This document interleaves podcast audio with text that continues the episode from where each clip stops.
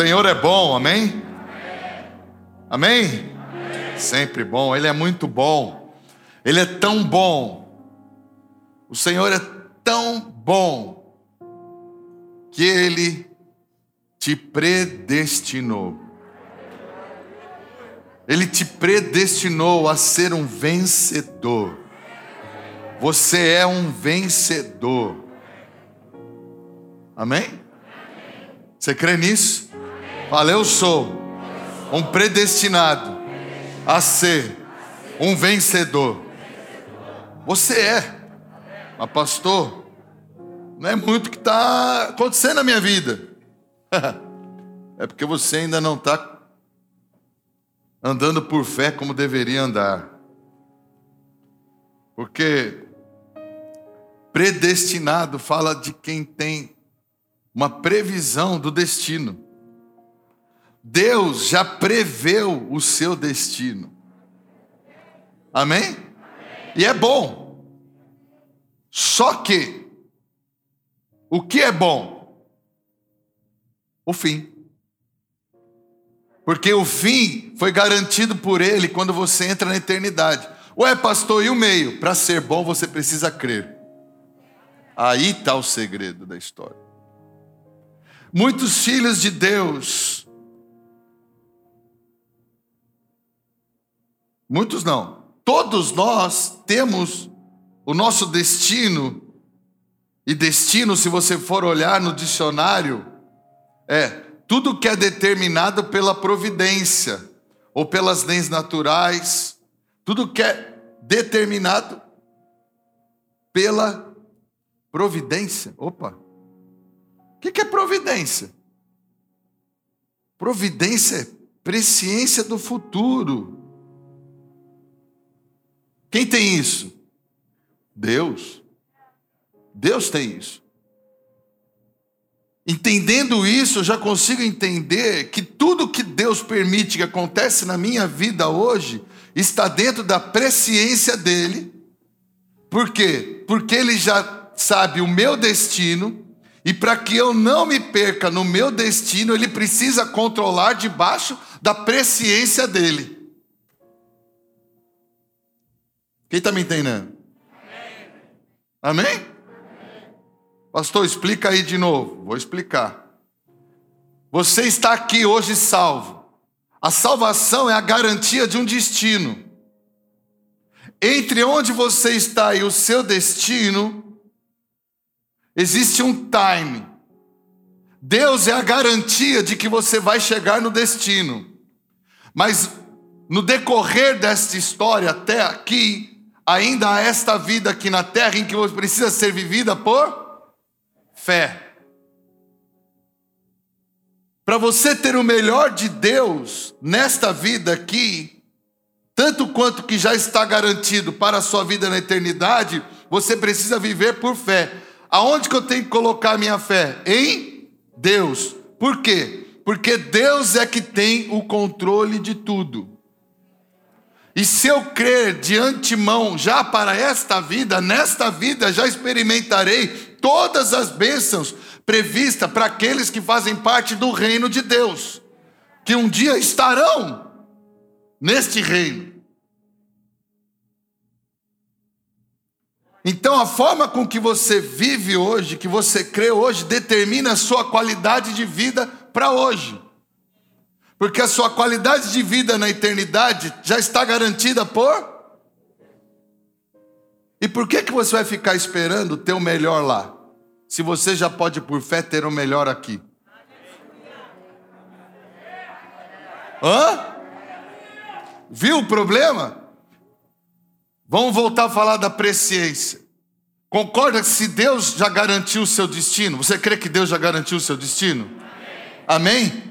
Então você concorda que Ele não pode permitir que coisas aconteçam hoje que te desviem do seu destino?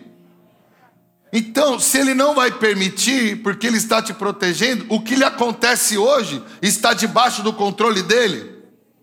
Mas, pastor, não é possível que a minha dívida, o meu problema, a minha luta, a minha está debaixo do governo, está debaixo do governo dele. E se você tiver fé, ele vai resolver isso. Porque até sem fé, Ele ainda vai resolver isso. Porque ele já garantiu o destino. Por isso que você é um predestinado. Deixa eu te dizer uma coisa: aonde você está agora na sua vida, na circunstância, que você está vivendo agora na sua vida, essa situação, esta circunstância, não define o seu destino. Não define o seu destino. Por isso que Deus não se preocupa, porque Ele já garantiu o destino. Mas Deus quer que eu e você tenhamos a melhor vida hoje como predestinados. Para quê? Para que eles saibam que Ele é conosco. Só que para Deus interferir hoje, e para que todos saibam que Ele está conosco, nós precisamos crer que Ele está conosco. E crer que Ele está conosco é justamente confiar que Ele já nos predestinou e que Ele é soberano e que Ele governa e que, independente da circunstância, o fim será bom, porque todas as coisas cooperam para o bem daqueles que amam a Deus, que estão andando segundo o seu propósito, na direção do destino que Ele predestinou. Deixa eu te falar, a sua fé tem a ver com o seu relacionamento com Deus. Lembra que eu falei semana passada? Sua fé não tem que estar nas circunstâncias. Não, mas minha vida foi para o brejo agora, tudo acabou, não dá mais. Como não? Quem é Deus então? Quem é Deus então? Está na hora, irmão. Está na hora de você crer em Deus e deixar o passado para trás. Está na hora de você crer em Deus e alinhar o seu presente com as promessas de Deus para a sua vida. Deixe o passado para trás Alinhe o seu presente com as promessas de Deus. Mas, pastor, meu presente está uma bagunça. Alinhe o seu presente com as promessas de Deus. Comece a falar o que Deus fala a respeito do seu problema. Comece a buscar fé nessa área que você precisa. Comece a declarar tudo aquilo que Deus já projetou para você na sua vida. Comece a dizer a verdade. Vá atrás da verdade de Deus sobre esse assunto. Mas, pastor, a minha dívida é muito grande. Vá atrás da verdade de Deus sobre prosperidade.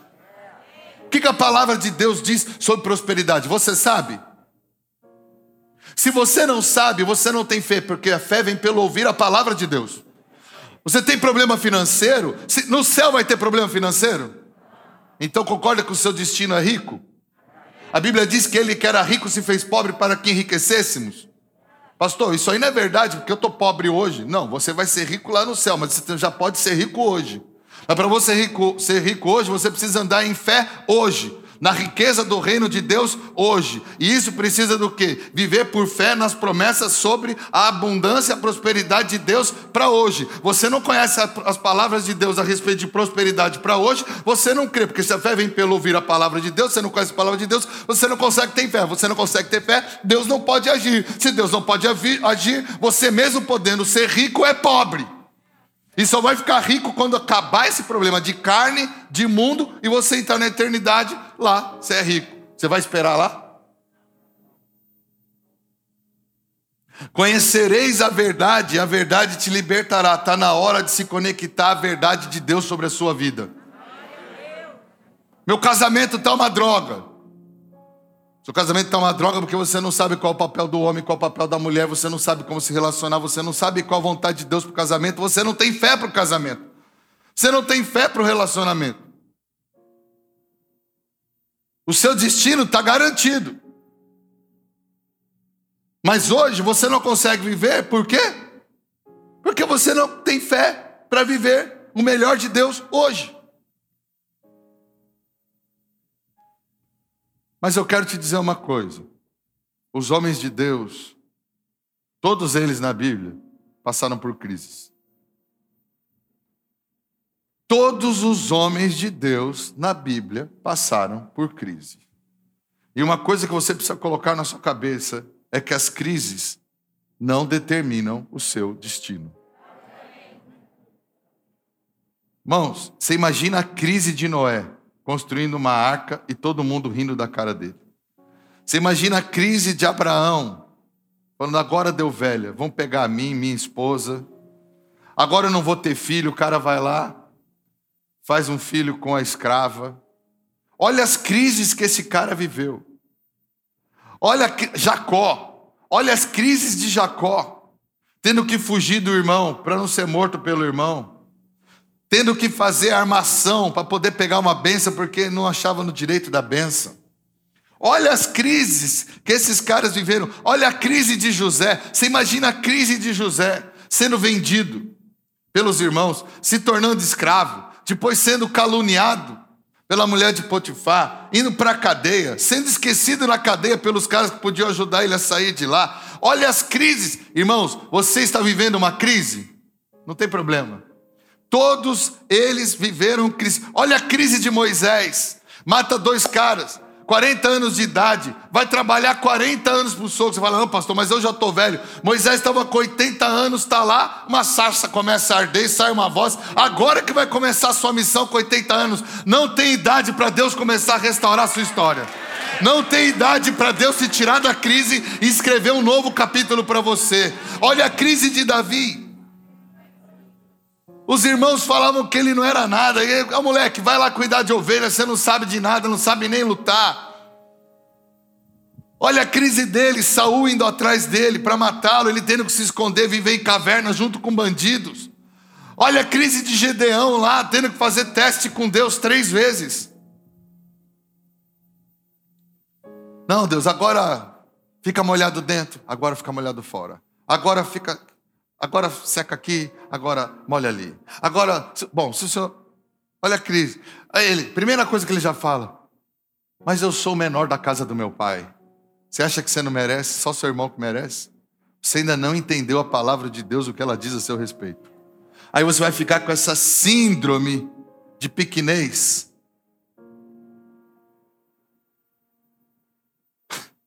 Podendo ser grande. Você imagina Josué, Josué e Caleb, a crise. Vou ter que assumir o lugar de Moisés. Eu vou lá com os espias, dez espias são contra mim. Eu vou lá entrar, o povo está contra mim.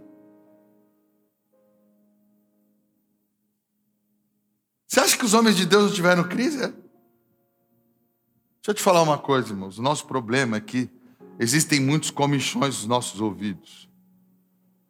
O diabo é esperto, ele fica falando, porque ele quer roubar a nossa fé a respeito das promessas de Deus para nós. Não deixe o diabo, por causa da circunstância, roubar a sua fé a respeito das promessas de Deus para a sua vida. É muita mentira sendo dita a nosso respeito. Esse casamento não vai dar certo, sua vida não vai dar certo, essa empresa não vai dar certo, você é um fracassado, você já perdeu, você é um derrotado. Deixa eu te falar.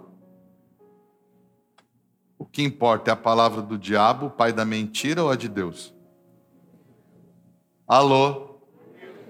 É a de Deus? Então o que, que a Bíblia diz a seu respeito? O que Deus pensa a meu respeito? O que Deus tem para mim? É isso que importa. É isso que importa. Eu não estou nem aí mais para circunstâncias. Circunstâncias vieram, é hora de eu conhecer mais a palavra de Deus, é hora de eu conhecer a Deus, é hora de eu começar a declarar. Muita mentira é dita, meus irmãos, a nosso respeito, porque se colar a mentira, acabou a sua chance de mudar e isso vai dominar a sua fé. Vou repetir. O diabo é esperto. Ele mente, porque se a mentira colar, você é um fracassado, você é um derrotado, você é um perdido, você é um incapaz, você é um burro, você não merece, você é inferior, você é ignorante, você é trouxa, você. O diabo, ele é sujo, ele quer humilhar a gente. E se colar a mentira, a sua chance de mudar hoje, não amanhã, quando você for para o céu, porque isso está garantido, mas de mudar hoje, cai por terra. Porque para você mudar hoje, você precisa crer. Crer em Deus. Por isso que Jesus, eu sou a verdade, porque o diabo é a mentira. Mas, pastor, olha na minha vida o que está acontecendo. Olha na minha vida o que está acontecendo. É a sua vida, é a mentira do pecado que está acontecendo. É o problema da alma. É o problema da sua alma, que ainda tem pecado. Se você andar em espírito, você muda toda a realidade da sua alma.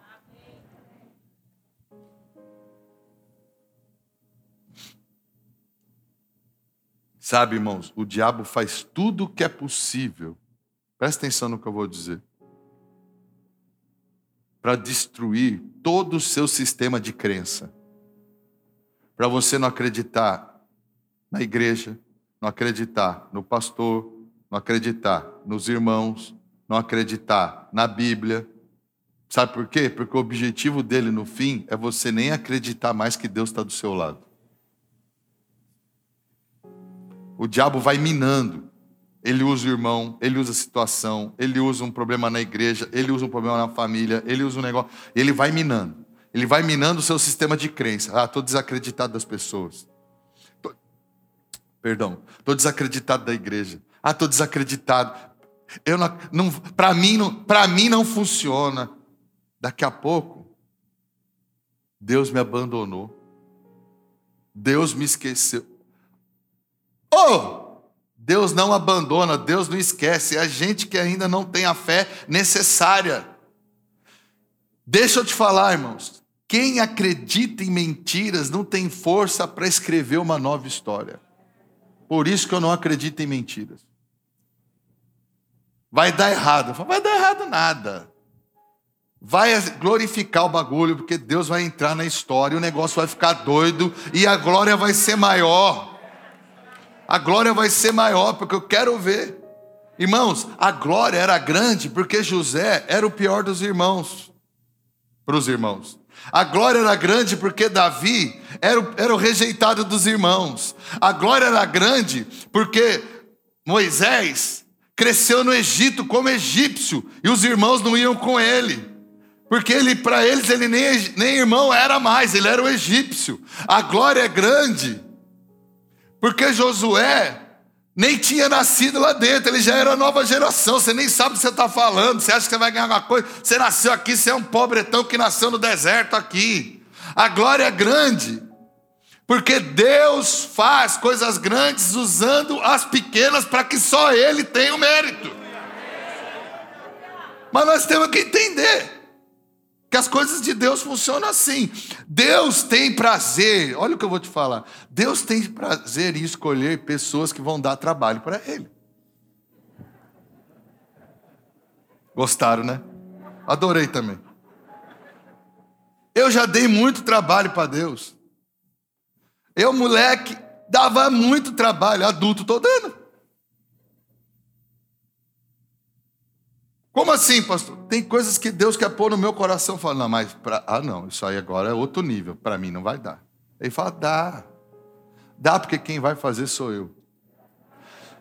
Deus tem prazer em escolher alguém que vai dar trabalho, porque essa pessoa obrigatoriamente vai ter que depender dele para que as coisas sejam feitas.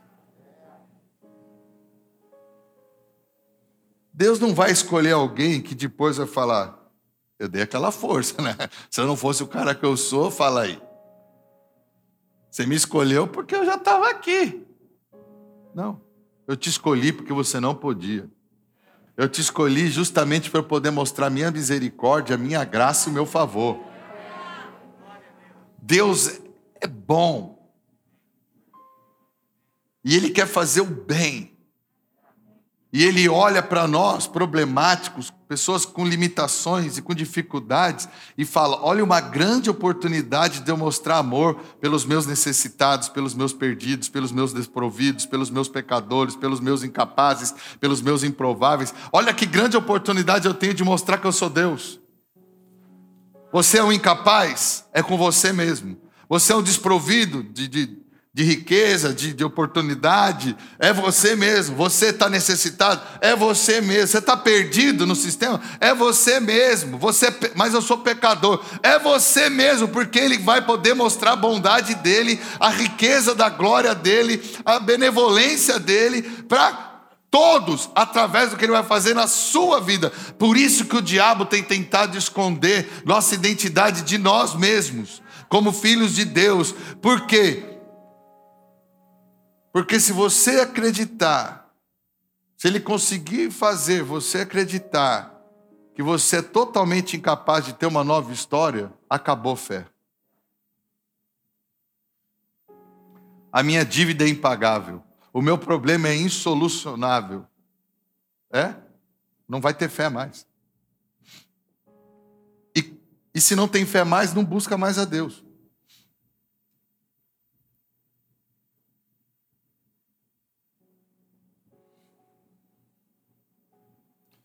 Sabe, irmão, você precisa estudar mais a palavra e buscar, porque quem não sabe o que realmente é, e por consequência o que pode fazer, acaba vivendo o que lhe é imposto, não aquilo que lhe é por direito.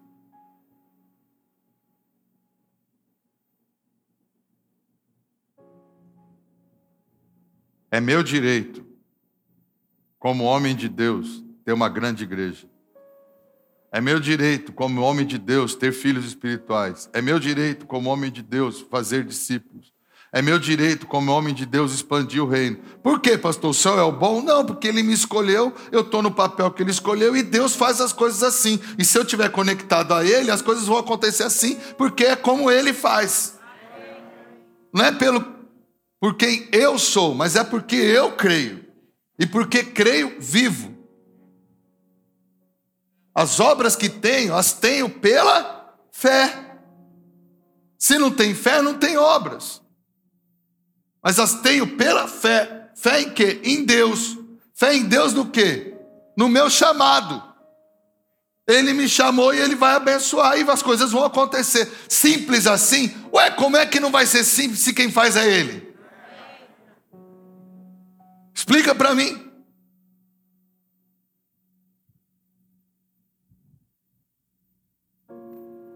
Toca aí, toca aí.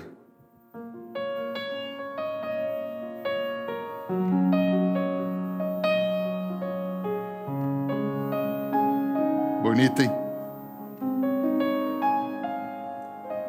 Será que eu consigo? Claro que não, não sei tocar esse negócio aí, nenhuma nota. Querido,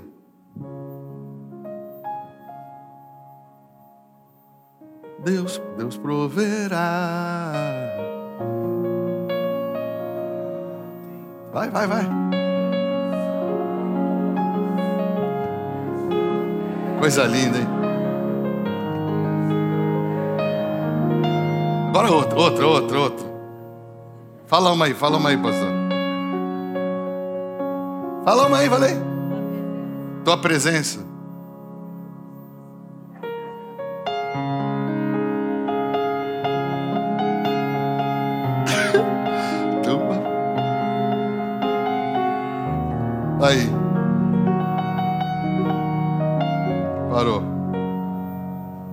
Deus é assim. Eu, impossível. Nunca sentei aqui, não tenho condição. Deus, qual a próxima? Qual o próximo? Qual o próximo problema da sua vida? Deus proverá. Mas você, tá, mas você, ah, eu não sou capaz, eu não sou capaz. Eu não sei uma nota aqui. Eu não sou capaz. Mas Deus, moleza. Qual a próxima? Qual o próximo desafio que eu tenho na sua vida? Irmão, vocês podem falar qualquer música aqui da igreja, Pastor Rodrigo vai tocar. Porque ele tem o dom Deus tem o dom para qualquer coisa na sua vida.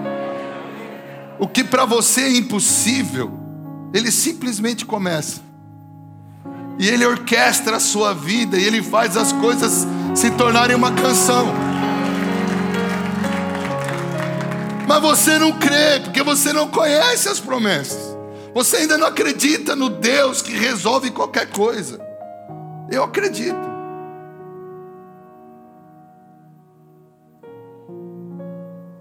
Faltou azeite na botija? Ele inventou azeite. Azeite saiu da cabeça dele.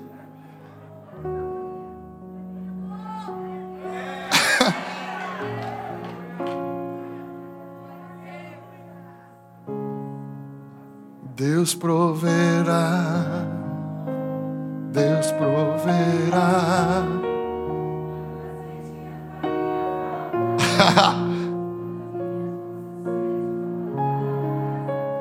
Deus proverá,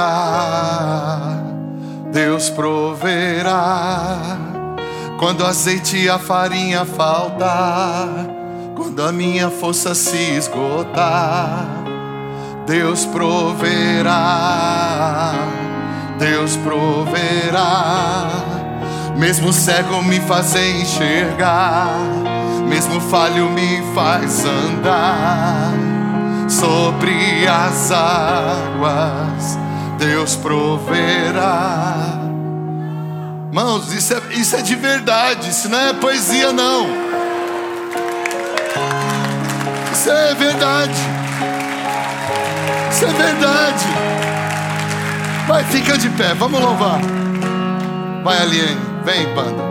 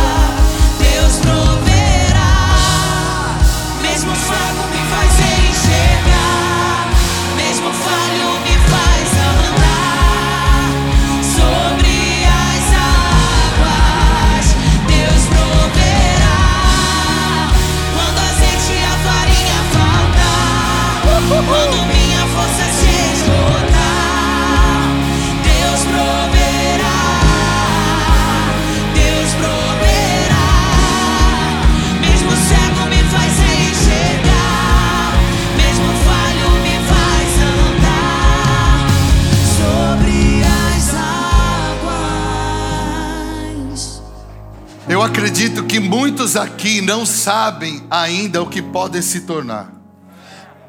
Se dependerem de Deus por fé, poderão escrever uma nova história. Mas nem tentam escrever a nova história porque ainda não sabem quem Deus os chamou para ser. Irmãos, você precisa começar hoje dizendo o seguinte: dependente do capítulo que você está vivendo, Independente do capítulo que você está vivendo, a sua história ainda está sendo escrita. Porque toda grande história tem capítulos ruins. Toda grande história que vale a pena ser lida, ser admirada, ser assistida, ela tem capítulos difíceis, senão não tem graça.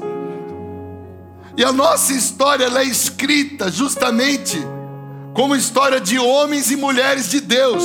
Todos os homens e mulheres de Deus desta Bíblia tiveram crises, tiveram problemas sérios, tiveram situações impossíveis. Por quê? Porque Ele é o Deus do impossível e Ele veio justamente para quem tem problema, Ele veio justamente para quem tem dificuldade.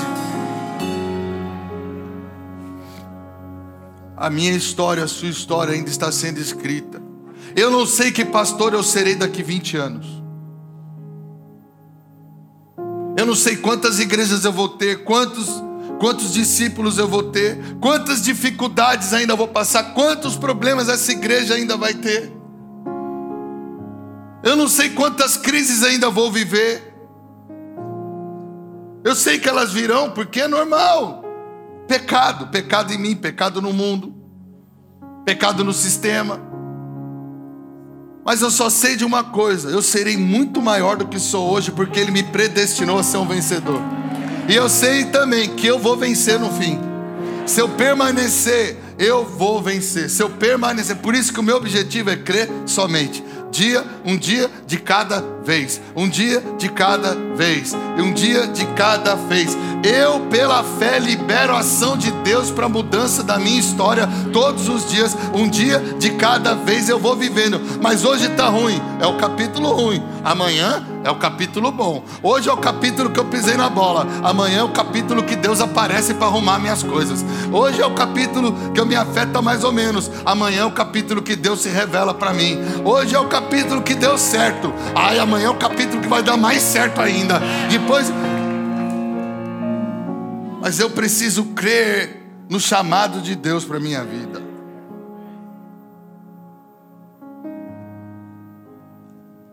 Deixa eu te contar uma coisa, senta aí.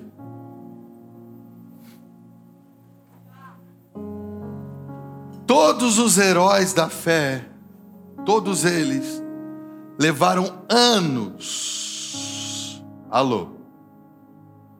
Levaram anos para se alinhar com seu destino.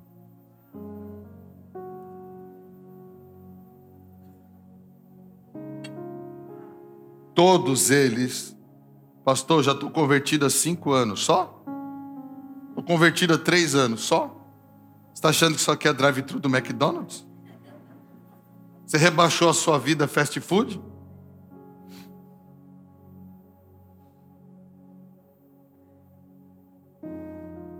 Pastor, eu tenho seis anos de convertido. Você é, você é criança. Você é criança, você nem desintoxicou tudo ainda. Você nem amadureceu ainda. Pastor, o senhor é uma bênção. Eu sou uma bênção? Mas eu estou 50 anos nisso. Eu sou difícil. São 50 anos e ainda fico com raiva de uns, de vez em quando apertar o pescoço do outro. De vez em quando ainda falo, Deus, o que está acontecendo? O Senhor que está acontecendo? Não estou entendendo. Aí você tem quatro anos de convertir. Não, eu estou desanimado. Ah. Achei que Deus ia cuidar de mim. Morre para você ver. Morre para você ver onde você vai parar. No céu, meu filho. Como é que ele não está cuidando? Morre aí. Tem um piripaque aí e morre. Acorda com Jesus. Mas não está cuidando, não. Aí tu vai descobrir que tu era trouxa. Devia ter crido mais antes, para viver melhor lá embaixo. Você está entendendo a brincadeira? Que é verdade. Eu não quero esperar mais nada, eu quero reinar em vida. mas eles levaram tempo para captar a realidade de uma nova história que Deus tinha para eles. Deixa eu falar, leva tempo para você captar a realidade da nova história que Deus tem para você, mas a verdade é que essa história já está sendo escrita. A minha história de pastor estava sendo escrita desde novinho. Quando eu era muito novo na igreja, eu estava indo num igual um turbo na igreja. Aula de escola dominical, líder do louvor, pregava no culto jovem, conhecia todo mundo. O pastor cismou comigo na igreja. Ficou doidão. Me perseguiu. Eu com 20 anos de idade. Saí da igreja. Arrumei uma bicicleta, fui andar de bicicleta e ficar andando de bicicleta. Ia na igreja, quer saber? Ingratos. Isso aí, tudo homem. Meu negócio é com Deus. Quem já passou essa crise? Tem uns honestos aí. Ah, homem é isso aí, tá vendo? Você faz, faz, faz, faz, faz, dá sua vida na igreja, dá sua vida na igreja o cara vai, fala que você é errado. Saí da igreja. Domingo, que igreja? Domingo eu ia para corrida de bicicleta. Deus está no meu coração. Foram tempos ruins. Mas a história já estava sendo escrita. Eu não ia estar aqui hoje se eu não tivesse saído. Eu não ia estar no Rio. Eu não ia estar casado com minha mulher. Muitos aqui não estariam salvos nessa igreja. Eu não estava entendendo. Irmão, você acha que José estava entendendo? O que, que ele falou para os irmãos dele? Não se preocupem. Não foram vocês que me venderam, foi Deus que me enviou para cá. Quer dizer, foram eles que venderam. Você entende o que eu estou falando? Olha, não foi vocês que fizeram mal para mim, foi Deus que me enviou para cá. Foi Davi que foi para a caverna de Adulão com aqueles 400 homens, para ele aprender a ser guerreiro de verdade, para ele aprender a ser líder de verdade, para ele aprender a ser o rei de uma nação, em tempo recorde. Tempo recorde. Se ele não ficasse naquela caverna com 400 malucos, tendo que administrar 400 bandidos, como é que ele ia do dia para a noite assumir uma nação inteira no lugar de Saul? Por isso que ele ficou anos fugindo de Saul, vivendo com um bando de loucos, porque Deus estava treinando ele para ser o grande rei que ele ia ser. As suas crises, Deus não perdeu o controle, estão aí para te forjar, para trabalhar o seu caráter, para você conhecer o caráter de Deus, para você mudar, para você confiar nele. A pastor está doendo. Não tem problema não, no céu não vai ter dor. É por breve período de tempo a aflição que estamos vivendo. Leva tempo para a realidade da nossa história ser escrita. Leva um tempo para descobrir quem você é e entrar nessa realidade. Como eu falei, Moisés ficou 40 anos no, no Egito, depois ficou 40 anos com o sogro, depois ficou 40 anos no deserto. Pastor, é muito tempo. É muito tempo nada, a eternidade é que é muito tempo. E a eternidade, nós somos predestinados, está garantido. Isso daqui é o tempo de conhecermos a Deus. Sabe, irmãos, quanto mais tempo passa, eu vejo a cada dia a mudança na minha vida. E eu sei que há, e eu espero que você saiba, que há muito mais esperando por mim se eu permanecer em Deus. Eu olho e falo, cara, eu não sou mais o mesmo cara. Eu estava vendo a minha esposa ontem, dando aula aqui para a EBM, uma aula maravilhosa sobre temperamentos, ela falando do colérico, e eu vendo o colérico que eu era e o colérico que eu sou, o quanto eu mudei, o quanto eu fui transformado. E eu sei que ainda serei mais. Você igual, em nome de Jesus, antes de eu ir estar com meu Senhor, eu ainda vou ser conhecido como aquele cara que matou os egípcios, mas que depois era o homem mais manso da terra.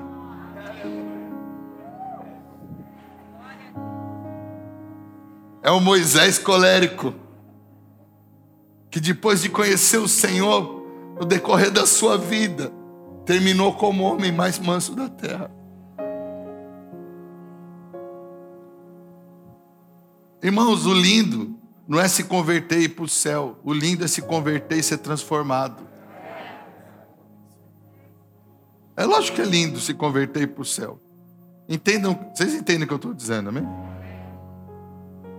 Deus tem muito mais para minha vida, Deus quer fazer muito mais. Eu quero te dizer, irmãos, a cada dia eu olho e falo, Deus quer me surpreender.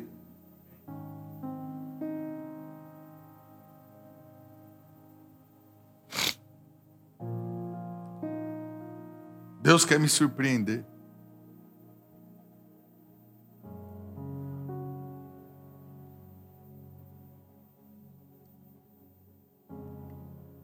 Sabe, os erros que os heróis da fé cometeram não impediram, não puderam impedir eles de chegarem aonde Deus queria chegar. Porque o que nos impede de chegar em algum lugar não são os nossos erros, é a nossa falta de fé. Porque Deus tem poder para corrigir erro, mas Deus só trabalha onde tem fé. Deus corrige erro. Deus conserta erros. A Bíblia está lotada de Deus consertando erros.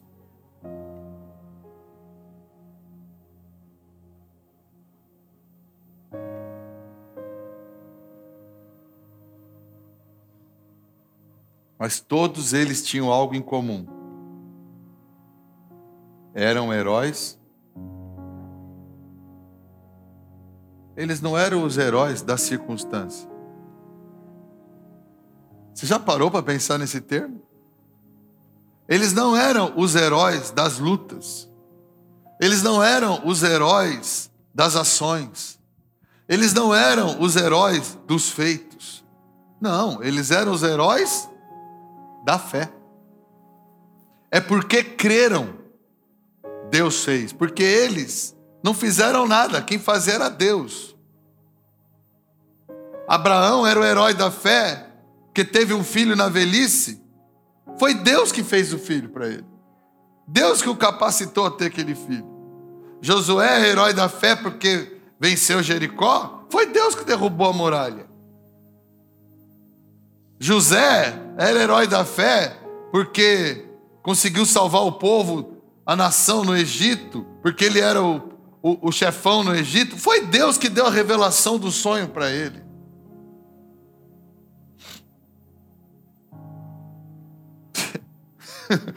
Você não é um herói porque dá conta do recado, você é um herói porque você crê em quem dá conta do recado. Nós nos tornamos heróis simplesmente porque cremos. Deus deu missão. Deus deu, não foi uma missão, foram missões, que eles tiveram várias missões. Deus deu missões a todos eles quando eles ainda eram incapazes de cumprir a missão, porque na verdade o objetivo era esse mesmo: escolher e estar junto de pessoas incapazes de cumprir a missão sozinhas. Você não dá conta da sua vida sozinho? Por isso que você é o escolhido. Deus dá grandes missões para pessoas pequenas. Para que ele não perca a glória e para que ele possa mostrar a bondade dele para com os homens.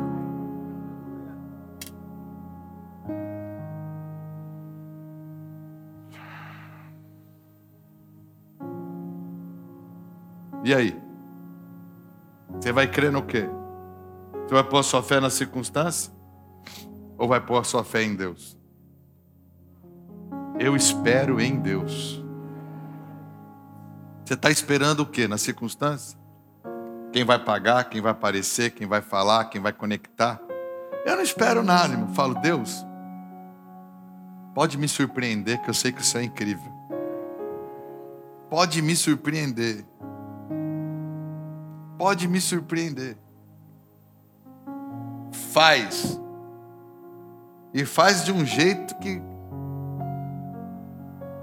Glorifica bendito.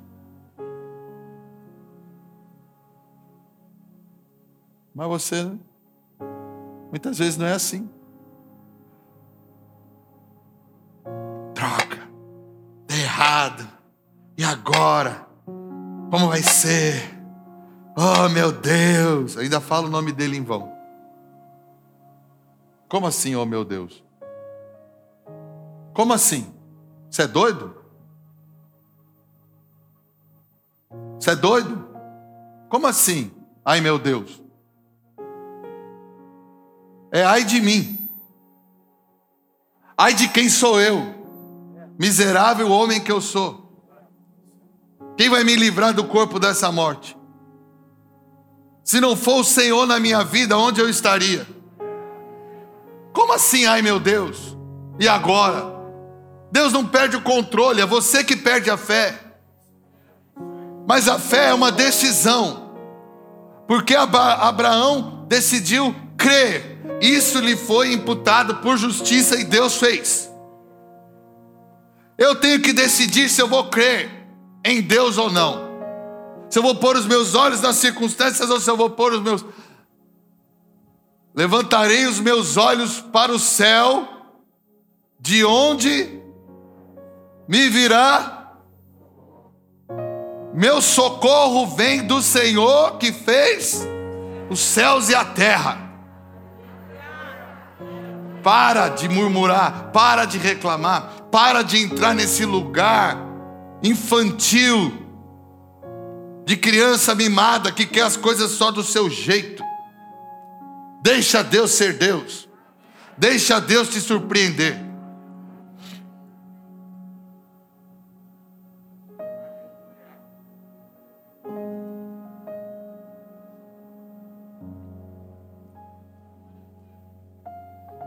Irmão, está na hora de crer. Só crer. Mas, pastor, começa a declarar, começa a orar. E vai para a Bíblia. Qual o problema? Qual a área? Qual a área? Vai para a Bíblia. Descobre tudo o que Deus pensa. Vai procurar homens e mulheres de Deus na Bíblia que passaram pelo mesmo problema que o seu. Vê como Deus fez. Deixa a fé entrar no seu coração. Porque quando a fé entrar, você vai falar: é, é isso aí.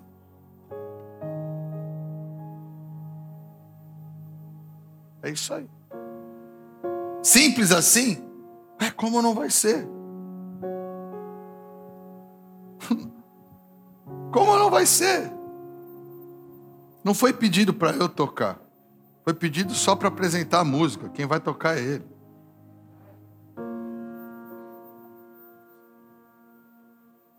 Alô, você precisa acordar, irmão. O diabo é mentiroso, ele quer roubar sua fé. Ninguém vai falar para mim que eu não posso, que eu não consigo, que eu não tenho direito, que eu sou isso, que eu sou aquilo. Eu era.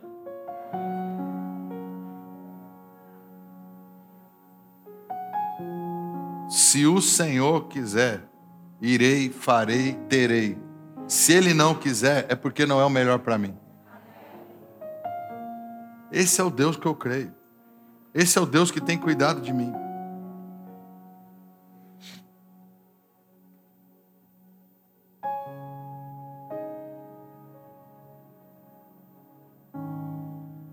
Eu coloquei minha casa para vender. Para eu morar mais perto da igreja. Eu fui com a minha esposa ver quanto faltava do meu pagamento da minha casa. Financiou em 15 anos lá. E falta um bom valor. E eu queria estar tá com a casa quitada para poder comprar, porque está tudo aumentando, e construir uma casa para mim com esse dinheiro. Gosto pouco de obras, irmão sabe. Mas a gente viu o valor, a gente não tinha dinheiro. Tipo.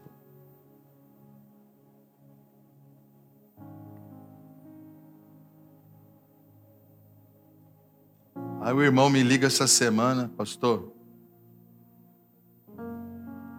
Eu vou te dar um dinheiro. Você vai pagar a prestação toda lá da sua casa. Aí você, por que não acontece comigo? Porque você não crê. Eu creio. Eu creio num Deus que bota azeite na botija. Que enquanto tiver botija, enquanto ele enche. Eu creio num Deus que faz até egípcio pegar a fortuna dele toda e dar para os homens de Deus. Eu creio num Deus que diz que ele ia pegar do ímpio para dar para o justo. Eu creio num Deus. Olha aqui, olha aqui, cabeça dura. Eu creio num Deus que fala assim: pesca o peixe, tem a moeda na boca do peixe e você vai lá e paga o imposto. Eu creio num Deus que falava: essa cidade não pega nenhuma moeda, porque disso eu não quero, eu dou para vocês quando eu quero. Eu creio nesse Deus. Que Deus você crê?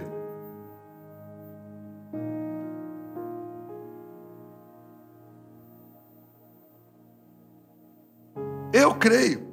Eu creio. Eu creio. Ele sabe que eu creio. Eu creio. Ele, ele me abençoa tudo que eu falo. Eu tenho até medo de pedir errado. Ué, mas se é errado, ele não vai te dar. Lógico que ele vai me dar. Se eu não estou pedindo errado no sentido de, de vaidade, só de limitação. O que, que eu quero dizer? Eu poderia ter pedido aqui, mas eu pedi esse. Então, tá bom, meu filho, eu quero te dar isso aí, vou te dar. Mas se eu tivesse pedido outro, ele me dava também.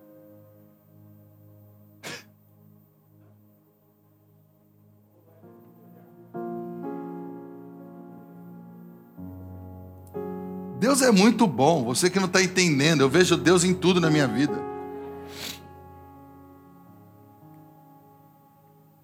Outro dia eu estava querendo uma bicicleta.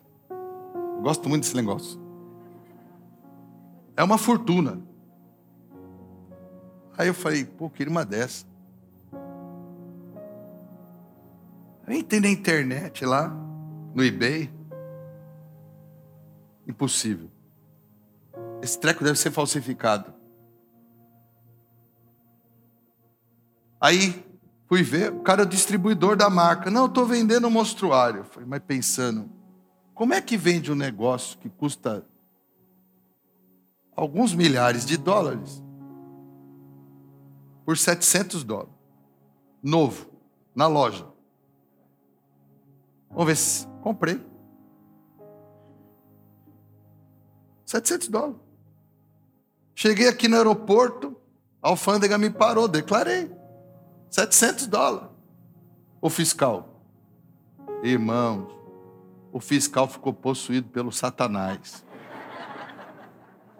O fiscal entrou lá, na internet. Você está mentindo. Eu falei, hã? Você está mentindo. Isso daí custa quase 5 mil dólares. Eu falei, não.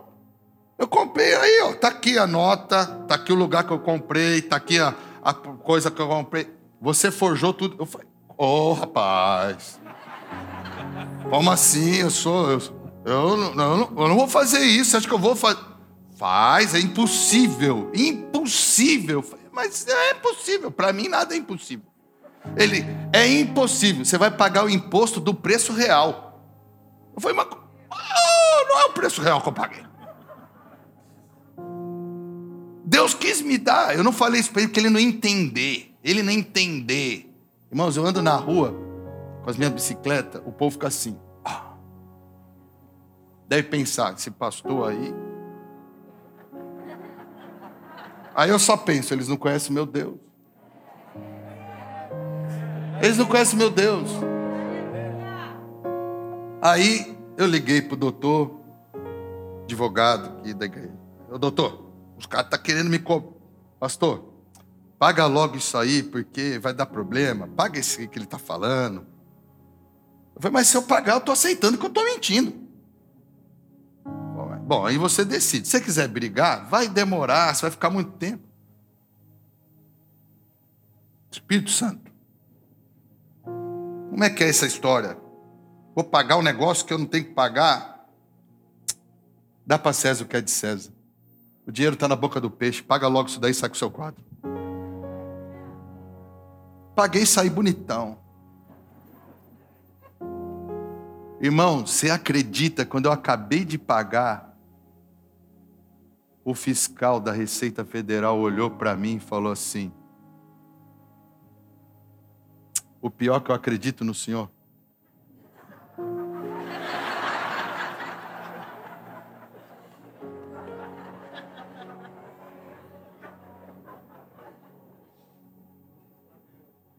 Era Deus trabalhando comigo. Eu levei uma semana para digerir a conta depois daquilo ele falou de novo. Eu estava bem de pagar, depois que ele falou isso, eu falei, mas não é possível. Aí Deus, com a semana, falou, meu filho, eu te dei o dinheiro para comprar, eu te dei o quadro, eu te dei dinheiro para o imposto, eu te dou o que eu quiser te dar. Você só precisa ser fiel em tudo que eu te pedi. Você me ama? Te amo. Apacenta os meus cordeirinhos. Você me ama? Te amo, Senhor, você sabe. Apacenta as minhas ovelhas. Você fala, por que isso não acontece na minha vida? Porque você não crê. Você questiona Deus, você questiona a circunstância, você não sabe o que a Bíblia fala a seu respeito, você não vê o reino de Deus para essa vida. Eu não estou dando exemplo bobo, infantil, mas eu quero dizer, é infantil, mas tenta comprar o um negócio lá. É infantil, mas alguém ligou para você falando que quer te pagar a sua prestação?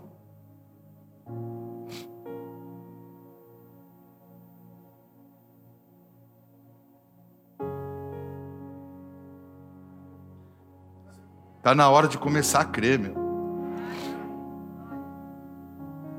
Por isso que eu amo. Meu coração só fica assim, crer somente. Crer somente. É Deus, cara. Não tenta mandar em Deus. Deixa Deus mandar em você.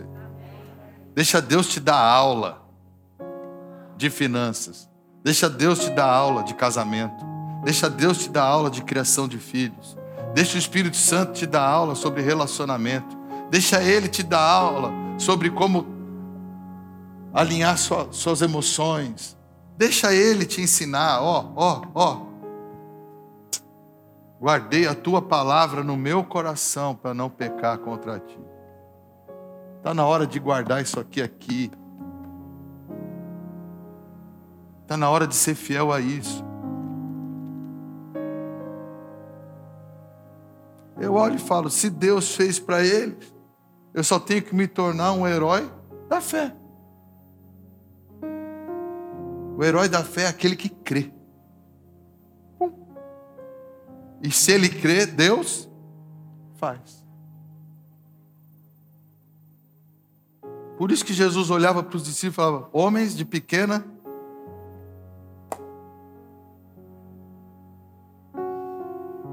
É, mas como é que eu ia parar esse mar? Como é que eu ia parar esse vento? Agora você vem me chamar de homem de pequena. Irmão, por favor, não é você que para o vento. Não é você que para o mar. É Deus. Quando que vocês vão começar a mudar o chip? Quem sou eu para mudar o vento? Quem sou eu para mudar o mar? Quem sou eu para mandar peixe para o lado do barco. Quem sou eu para fazer o sol parar? Quem sou eu para fazer não chover? Quem sou eu? Irmãos, nós não somos nada, nós só temos que crer em quem faz tudo isso. Meu, para de tentar, mas como? Mas como? Como o que, bicho?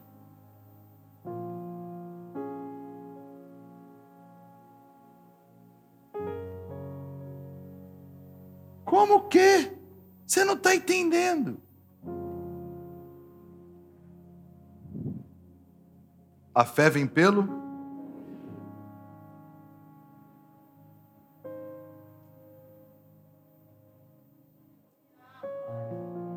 Nem só de pão viverá o homem, mas de toda palavra que sai da boca de Deus.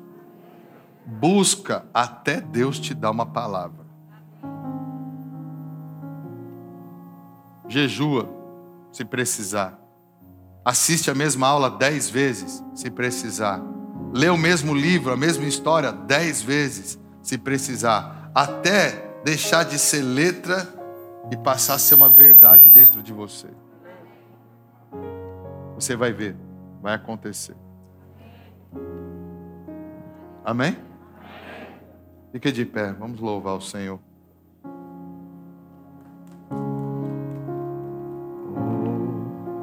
Você é predestinado, irmão. Não, não demore para entrar no curso certo da sua vida. Não demore para entrar no curso certo da sua vida. Eu não quero demorar para nada. Eu quero crer. Não é não, Rafa? É isso aí. Só vamos crer, meu. Fiel é o que prometeu para cumprir. Por quê? Porque ele pode. Sabe qual é o problema, irmão? Você ainda vê Deus como você vê homens. Homens são todos seres limitados aí. Deus.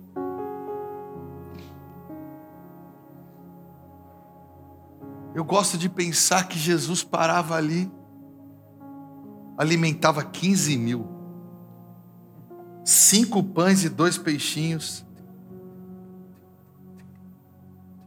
batendo papo, e aí, Pedro? Senhor, a galera tá doida, não tá entendendo nada. Ele, fala aí, João, vai todo mundo comer. Acabou mais um cesto para cada um. Foi Jesus? Eu creio nesse. Eu creio nesse que multiplica pão, que multiplica peixe, que faz pescaria de afundar barco. Para mim, ele está vivo. Ele falou que eu ia fazer coisas maiores do que as que ele fez. Pastor, agora o senhor está soberbo. Eu? Não, eu só estou falando o que está escrito a respeito de todos aqueles que crerem. Tudo é possível. Sabe o que ele falou? Se vós me amardes e permanecerdes em mim, se vocês me amarem, a minha palavra permanecerdes em vós, e obedecerdes os meus mandamentos, eu e o Pai, nós vamos vir, nós vamos habitar em você, nós vamos morar em você, nós vamos estar junto de você, e tudo quanto você pedir em meu nome, vos será feito. Eu quero aprender a andar nesse nível. É nesse nível. Eu não quero andar no nível do suor do meu rosto, no nível da dor, no nível da preocupação todo dia, como vai ser amanhã. Como que eu posso já falar de reino de Deus, de ser filho de Deus, de nova vida, vivendo desse jeito, como se ela fosse chegar o dia que eu morrer. Não, ela já chegou. Mas, pastor, não estou vendo. É, porque você ainda não crê. Se você começar a crer hoje, você vai ver a glória de Deus na sua vida. Comece a declarar.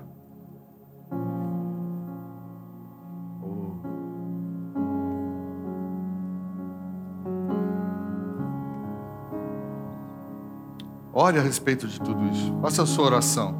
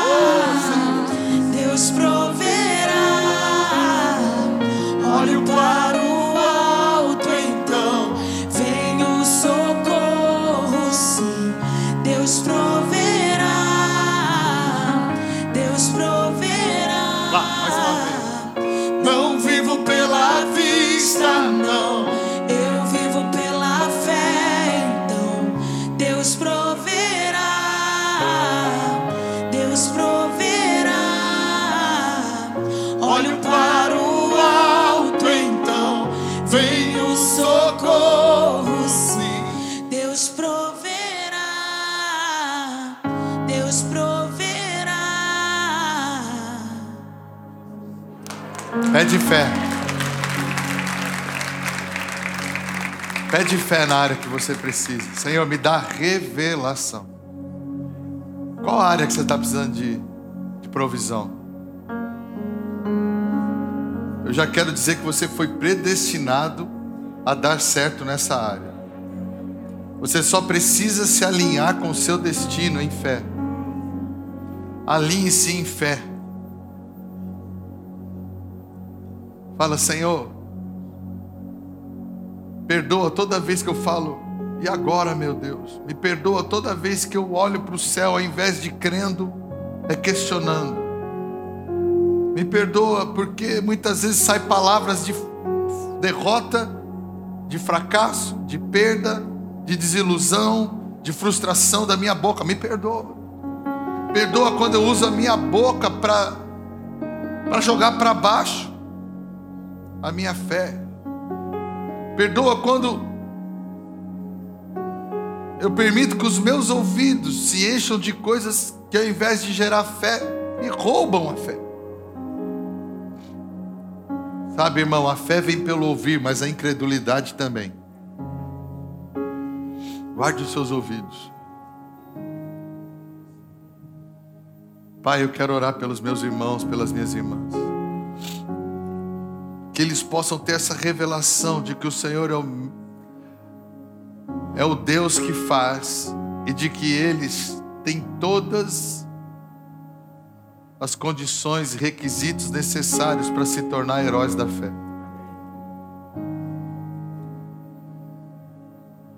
Oh, Jesus.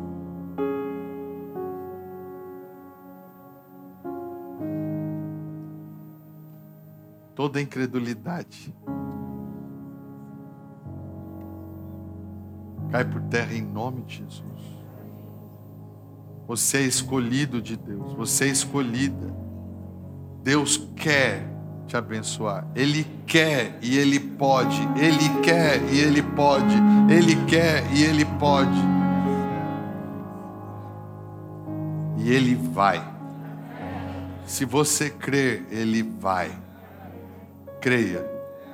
Em nome de Jesus. Em nome de Jesus. Amém.